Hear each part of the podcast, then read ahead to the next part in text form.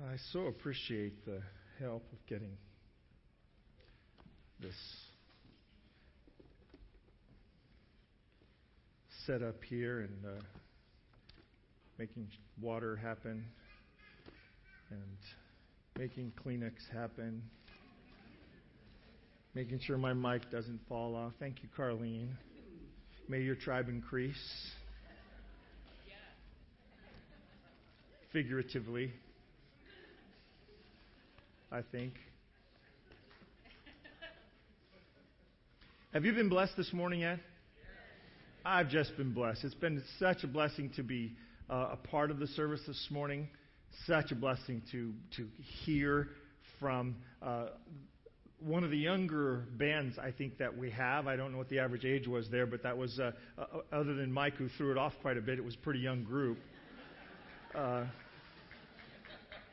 Yeah, great, great job. Wasn't it a great job?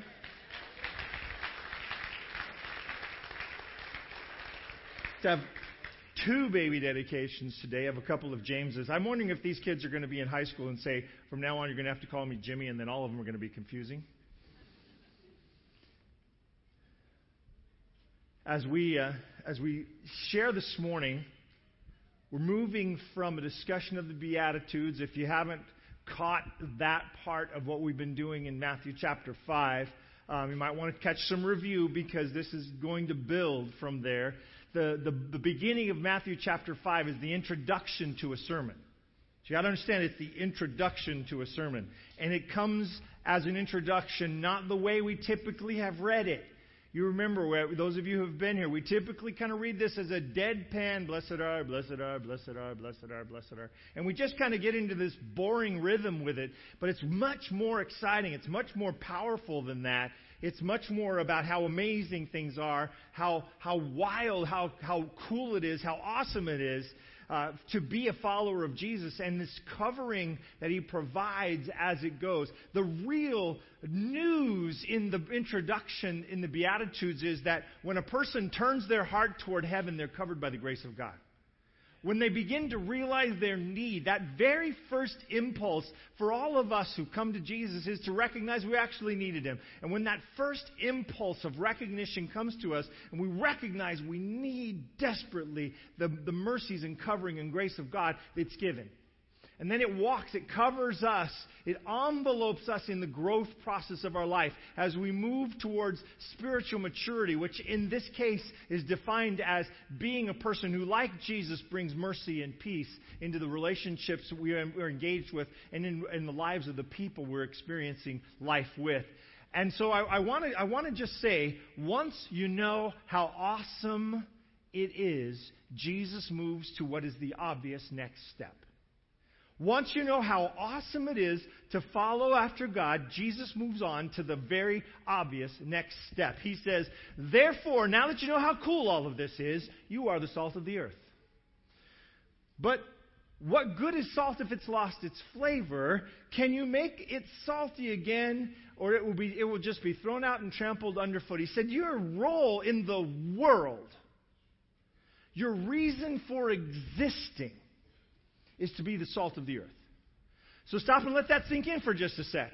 The whole purpose of a follower of Christ on a planet that is bound for destruction is to be the salt, the flavor, the, the perseverance, the, the, the opportunity on that planet. The whole reason. The whole reason we exist. So we know, no matter what we think our reason is, no matter what we claim is our reason, and there are lots of gifts and lots of experiences and lots of things we do, but no matter where we are, that, that ultimate end game is once you discover how wonderful, how awesome it is, how spectacular it is to follow Jesus, it's to share. Now that you know, now that you understand how amazing it is to follow God, you should share that. So think of all the things you share. Think of all the things you share naturally. Um, I have become, I, I, didn't always read books. When I was a kid, um, I thought reading books was something that old people did and that, uh, that you, you didn't really spend your time doing. It was kind of a, it was kind of way too slow of a process. Now you can imagine a kid with a little bit of ADD, that sitting down and reading a book thing is a bit tough, right? If the, especially a book that's been assigned by your teacher, you know, how many times can you read Dick, and Jane without getting just a little bit bored. And then I kept getting to the word because. I told you because was always a difficulty for me. I could never get that word right. It didn't make sense to me. Too many letters making too many too few sounds. It should have been because Right? Isn't that what it's supposed to say? Because Something like that. Instead of just because. Anyway, I digress. To understand what it was like to read a book as a kid at, uh, at five, six, seven, eight years old, I just couldn't do it because the words got in the way of the imagination. The words got in the way of my imagination. When other people read to me, my imagination was then free to roam.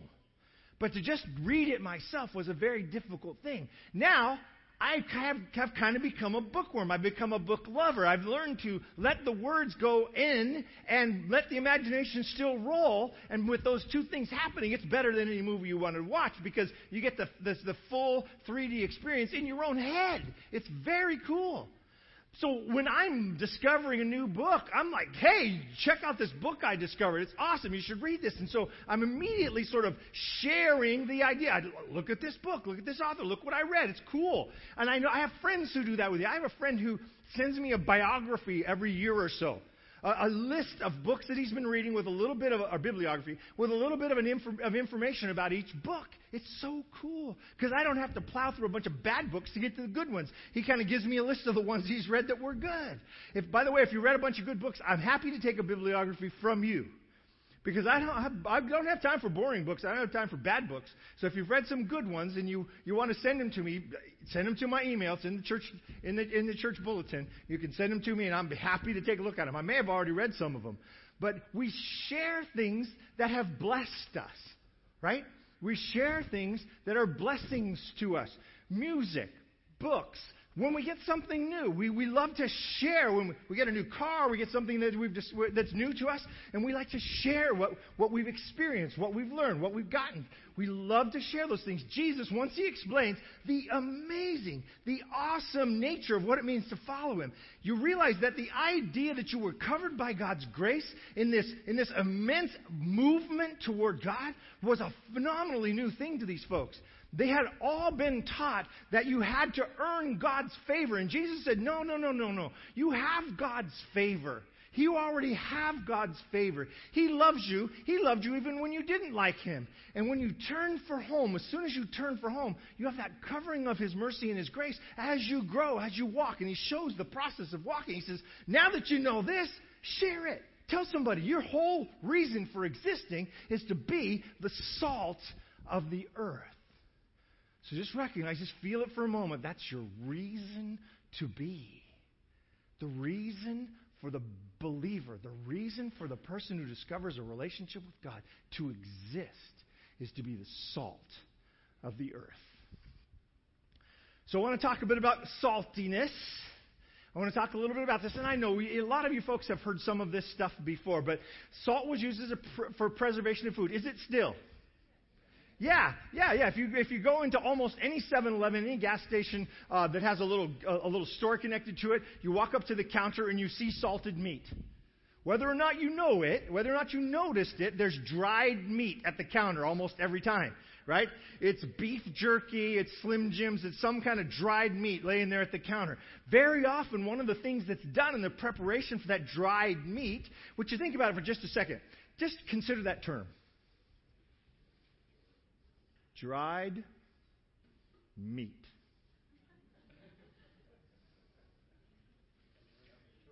The next time you think about somebody, two people said yummy. Two people up in the front. Uh, if you said it in the back, I'm, that's, that's on you. I heard these guys. But so just think about laying a slab of meat out on your sidewalk, wait until it was dry, and then eating it. That's kind of the picture I've got there. Dried meat. So there you'll find that at almost any any any 7-Eleven quick stop. You walk up to the counter and there's dried meat. That process has been known for centuries. They knew that if you put salt on meat, that, that something was going on there that would preserve. I mean, they didn't know why. I mean, one of the one of the old ancient philosophers, one of the Greek philosophers, said that you were actually the salt was providing a new soul for a dead thing. Which is kind of creepy all by itself. So the salt provided a soul for you to eat later. So there's something weird and creepy about that. But, but that was kind of the impartation of a soul through salt was what they were saying. But, but the bottom line is they knew that it helped. And they used salt to preserve things. So, so let's, let's recognize that there's a preservation in being salty. There's an element of preservation in being salty. And the second part, and just, I'm only covering these two, the second part of that is that there's an element of flavor in salty. How many of you have had mashed potatoes with no salt? Raise your hand. No salt, no butter, no milk. Okay, this is just a potato that's been squashed. How's the flavor? Yeah, kind of, kind of not awesome, right? A mashed potato with nothing is like, I don't know, it's kind of like eating wet paper or something like that. It's just not that good. It just doesn't have a lot going for it. It's just pretty bland, pretty nothing, pretty, uh, you know, it's food, but that's its only quality, right? you're happy to have the skin because at least it has a little bit of flavor in it. So understand that part of what goes on with salt is flavor. Salt provides not only preservation, it also provides flavor. So we have the two elements. Just for the day, we're going to just cover these two, two things, preservation and flavor. What are we covering today? Preservation and flavor. That's all we're going to cover. There's other elements to it, but we're just going to cover these two today. So first of all, let's recognize that in a sinful world, decline decline into sinful and broken and, and torrent and trouble is natural, is to be expected. We live on a sinful planet. The decline of that planet into a worse and worse state is to be expected. Right? The Bible says the world waxes old like a garment. It wears out. It's getting old. It's just going to get worse. That's what the Bible's description of it is. Things are going to get messy. Things are going to get worse. Okay? And so we, we look around us all the time trying to figure out what time of the day, what time of life it is, what time of eternal life it is. Is it the end? Is it near the end? Are we close? Are we far? What's the, what's the place where we are? Let's just recognize decline is normal. And let's recognize in that decline, every generation is going to see it get worse. Do you buy that? If the, old, if the world waxes old like a garment, it went from good and new when Jesus and when God made it to worse and worse and worse, and it's going to be a natural downhill sort of experience. And it is only the mercy of God that keeps it from blowing up on us. It's only the mercy of God that keeps us from just being completely destroyed by the whole thing. So, before we start shouting into the darkness for being dark, let's recognize that that is normal for our planet. Decline is to be expected. Just as sin entered the world through one man, and death through sin, and in this way, death came to all people. This decline into a bad situation is normal. It is what is to be expected in our planet. Okay? So let's set, start with that there. So now, what is the role of the believer in a planet, on a planet that's going into decline? If part of it is preservation, it's to slow the roll of the decline. To slow the decline. To lower or to raise the incline of that process, of that plane. To do what we can to slow the decline into destruction. So, how do we go about the business of that? How do we go the, about the business of slowing the decline of a planet in decline? Well, think about it for a sec. Every time you stand in resistance to the destruction of the world around you, you slow the decline. Okay? So you're sitting at your job, you're doing your normal thing with your job, it's going on about it, it's just happening, it's you're, you're, you're, you're there, you're connected, and somebody comes up and gives you the opportunity to cheat, steal, manipulate the situation, Somebody comes up and says, hey, if you do it this way, you can get more money for less work. Or if you do it this way, you could go home with something you didn't earn. Every time a believer says, no, I'm not going to do that, you slow the decline a little bit. Every time a believer refuses to engage in the, in the sinful practices of everyone else around you, I mean, you can look around at your whole shop and say, everybody here is stealing from the boss, and be the one guy who's not, the one gal who's not. And you know what you're doing then?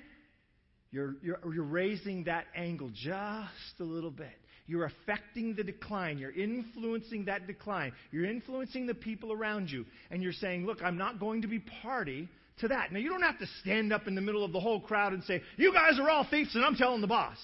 All you really have to do in that moment is uphold your own values. When the stories start to being told at work, now, does this happen with ladies? I am I'm more and more shocked with women's behavior in the modern times. I think women's behavior is on the decline. Sorry, you guys are becoming more like men, and it's worse. Because we've been bad for a long time, and now you guys are trying to catch up. Don't. We don't. You don't need to catch up. Men can get really filthy in their conversation pretty quickly. Locker room garbage talk can happen pretty quick with guys, right? Now, fellas, if we're in that situation, we have to be willing to be the guy who doesn't think this is funny. Right? You have to be the guy who's willing to just go, all right, and walk away. Or just say, hey, I don't, I don't, I don't think that's funny. To be able to stand in the face of people who are, who are making comments like that and be the one who's going to stand out. Now, when you do, you know, you know, some of these guys are going to, going to come at you pretty hard. You're going to become the, the, the, the direction of their disdain after that. They're going to start talking about you and calling you names and do whatever. But you got to be man enough, man, to stand up in that situation. That slows the decline. If somebody in the room says, that's just not funny. Now, ladies, again, I've never been a girl, but I, I from what I understand, from what I've watched, from what I've observed, women seem to be getting into potty talk too. When I was a kid, you did not hear women cuss. You did not hear women curse. And in fact, when I was a kid, I was taught never curse in front of a woman. Now, that's from a family that was pretty good at cursing, but you were never supposed to curse in front of a woman.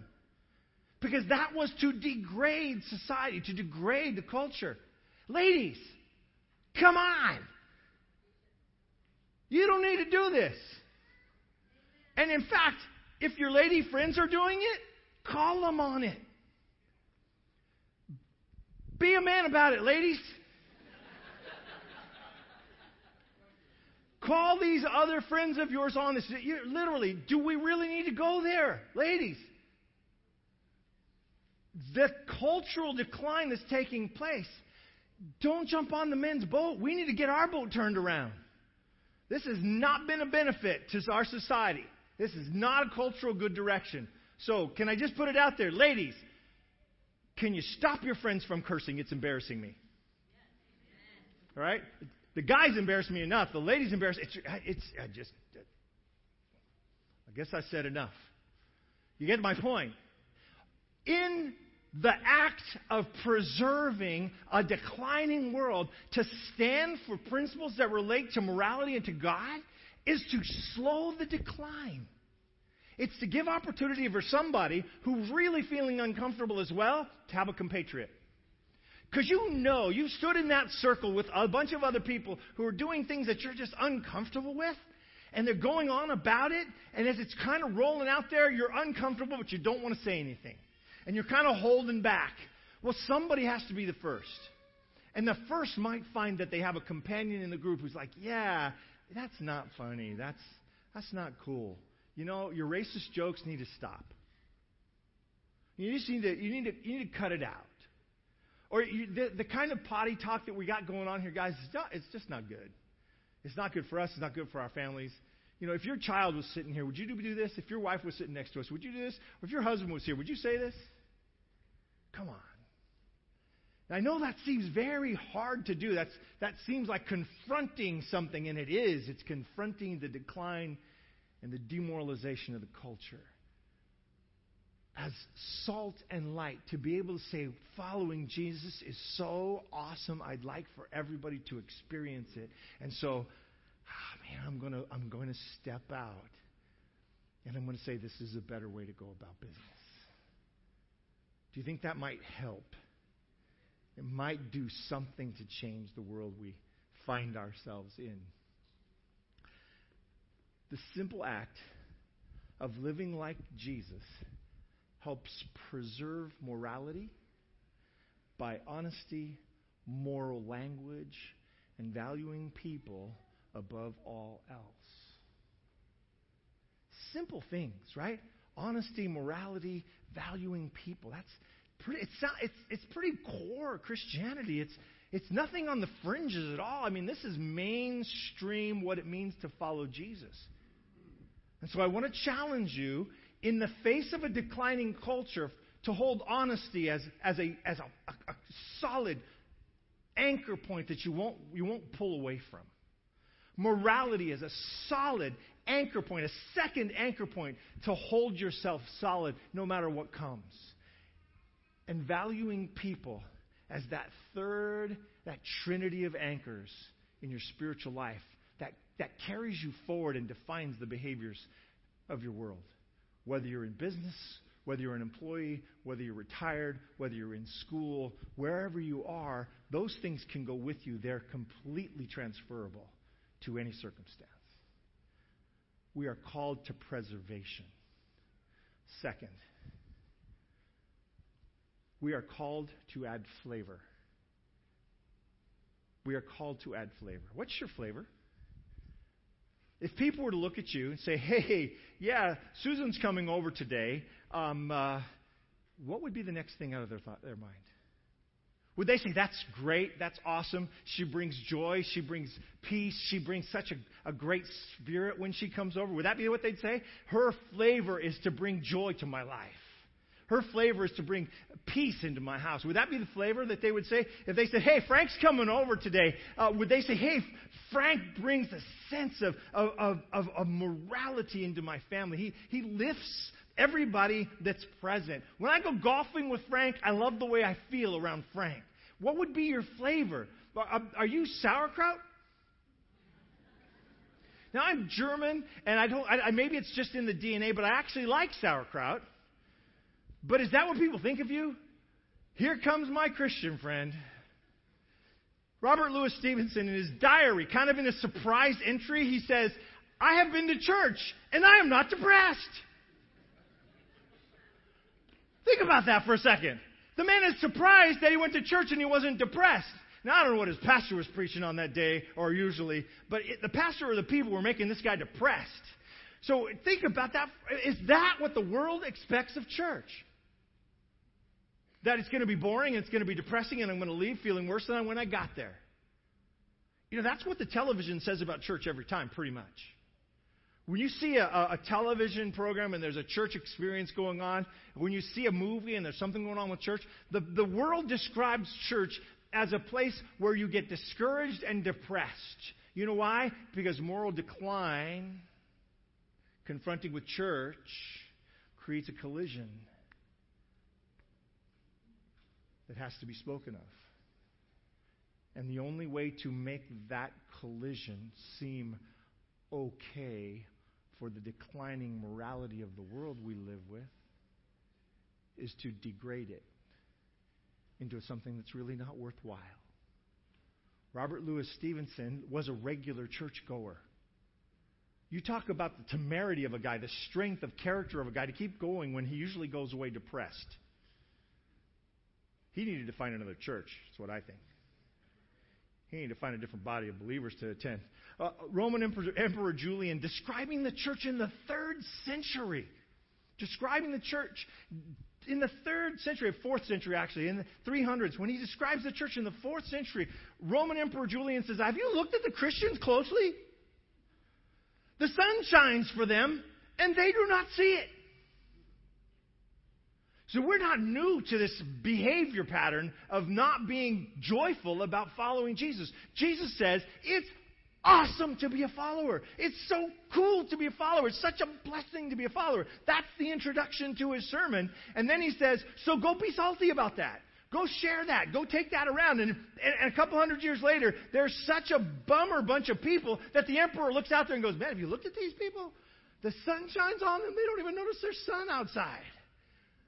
They're just a really depressed bunch. So, what are we bringing? What is our flavor? What are we carrying into the community? If people see you coming, do they cross the street?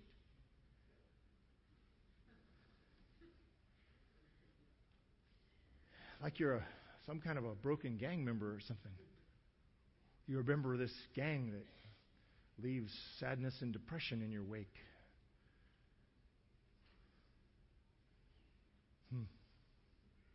What would the world be like if the, if the believer was always joyful? You know, one of the fruits of the Spirit, one of the first ones in the list, is joy. It's right there, top of the list. When the Holy Spirit gets in you, you have joy. So you have to ask the question Is the Holy Spirit in me? Right? Seems a reasonable question. All right. I just, I'll just prove it scripturally. Way back in Deuteronomy 16, be joyful at your festivals. They're having festivals every, every, several, every few months in, in Israel. Be joyful at your festivals.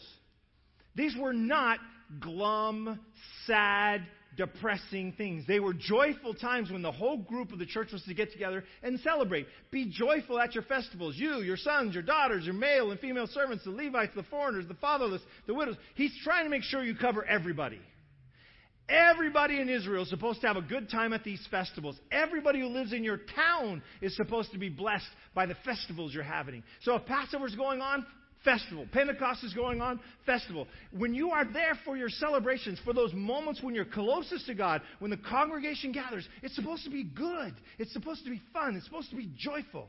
It's supposed to be uplifting.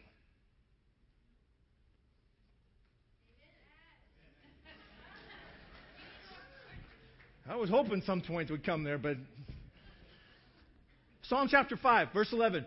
Let all who take refuge in you, Everybody who follows God, everybody who takes refuge in Jesus, everybody that takes refuge in you, be glad. Let them ever sing for joy. The guy who's walking through the grocery store whistling, Christian guy. The lady who's humming a tune as she's looking through the rack at the counter in Macy's, humming away, Christian lady. You know how we know? Gladness and joy. They bring forth singing. That's what's supposed to look like. So, how's your faith and your joy? How's that Holy Spirit implant going for you? Is it bringing out any joy? Are you ever smiling? I love people whose, whose, whose reaction to everything is a smile. I love being around those people. I love that first reaction smile person. Now, I have to admit, I'm not the first reaction smile person. And I'd like to get there. I'd like to be more like that. That if my first reaction is a smile, my first reaction is often a curious, I don't know. I don't know what to put on my face because I don't know what to think about what just happened. And so I don't know. why I, just, I find myself smiling in the wrong time. When I've got something bad to say to you, I usually lead with a smile, and people think, What's wrong with you, buddy?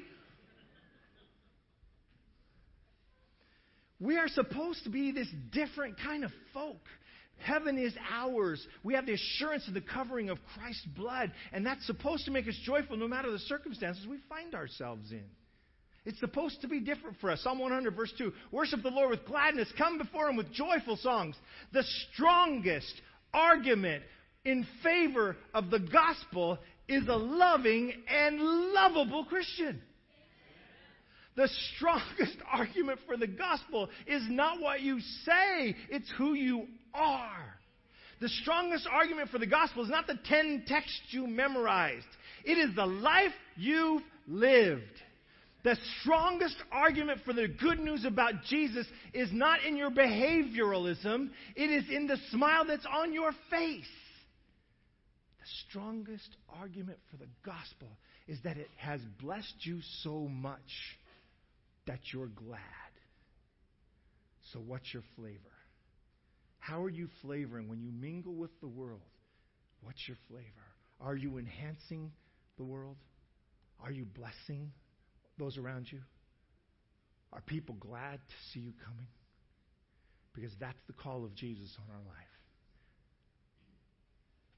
The strongest argument in favor of the good news of the life, death, and resurrection of Jesus is a loving and lovable Christian. Wow. We shall go out with joy and be led forth with peace. The mountains and the hills will break forth with singing. There'll be shouts of joy, and all the trees of the field will clap their hands with joy. Let's pray. Lord God, it is. It's a little sad.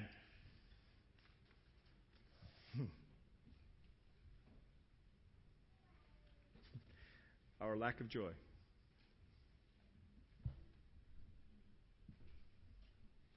We ask for a change. Hmm. We ask for the infilling of your Spirit and the outflow of gladness and joy.